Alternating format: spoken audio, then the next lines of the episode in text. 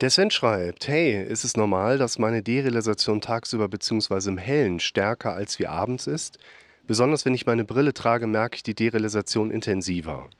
Eine Antwort auf den Kommentar war, habe ich genauso, ich lenke mich dann ab, dann ist es nicht mehr so präsent. Hat bei mir auch manchmal was mit Verspannungen zu tun. Im Winter fällt mir das Gefühl der Derealisation aber öfters auf. Dann schreibt Sven nochmal, ablenken tue ich mich auch, aber irgendwie konzentriere ich mich über den Tag verteilt sehr oft darauf. Und darauf kam dann nochmal die Antwort, hatte ich auch schon mal schlimmer und lasse dieses Gefühl zu und finde mich damit ab. Das schwächt dieses Gefühl, kenne das aber auch sehr gut mit der Brille. Ja, der Sven der hat da eine ganz gute Fragestellung mit ins Spiel gebracht, die ich gerne mal hier in diesem Video etwas aufarbeite. Und mir ging beim Lesen dieser Fragestellung im Winter oder mit Brille kriege ich die Derealisation einfach stärker mit. Da gingen mir direkt zwei Gedanken durch den Kopf. Die würde ich euch gerne mitgeben. Sache Nummer eins, wenn wir einen solchen Zusammenhang für uns glauben zu erkennen, also jetzt zum Beispiel im Hintergrund, hm, also ich glaube, im Winter habe ich das stärker als im Sommer.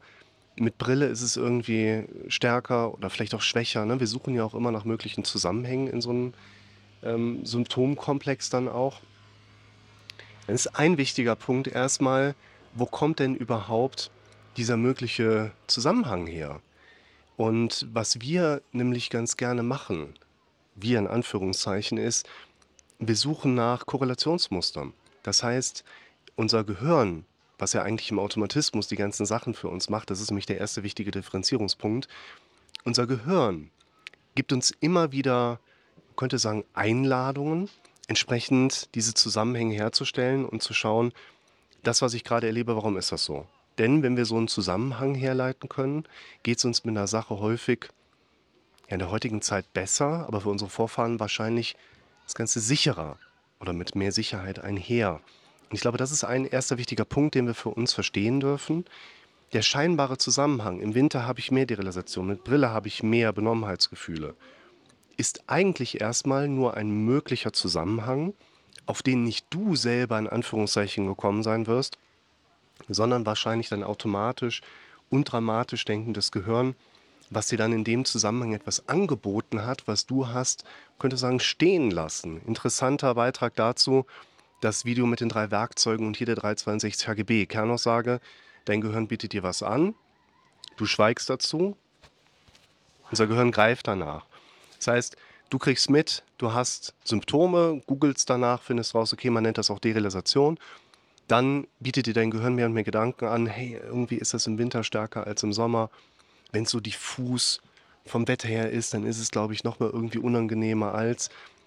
Das ist aber nicht deine Entdeckung. Höchstwahrscheinlich ist es eher ein Automatismus, wo dein Gehirn dir was angeboten hat, du hast es stehen gelassen und dadurch baut sich das Ganze dann ein. Und was ich damit sagen möchte, ist, diese Korrelation, die wir da in vielen Situationen erleben, ist nicht unbedingt ein auf schon Sicherheit überprüftes Konstrukt, sondern ist erstmal nur eine Idee.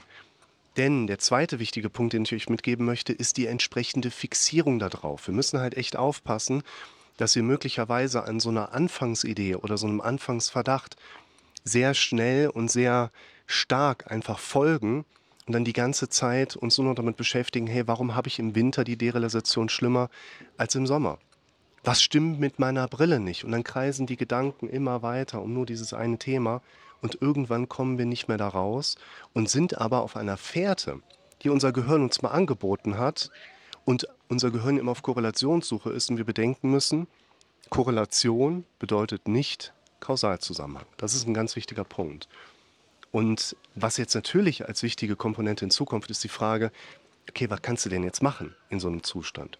Und da würde ich euch gerne eine Sache mitgeben, die mir in solchen Situationen aus der Außenperspektive, so als Beobachter von außen, natürlich immer recht einfach fällt für den Betroffenen selber. Auch ich bin ja ständig in meinem Gehirn, in einer Trance, in einem Automatismus und merke oft erst hinterher so, ach, okay, ja, da hat mich mein Gehirn mal wieder schön so reingeritten, in Anführungszeichen.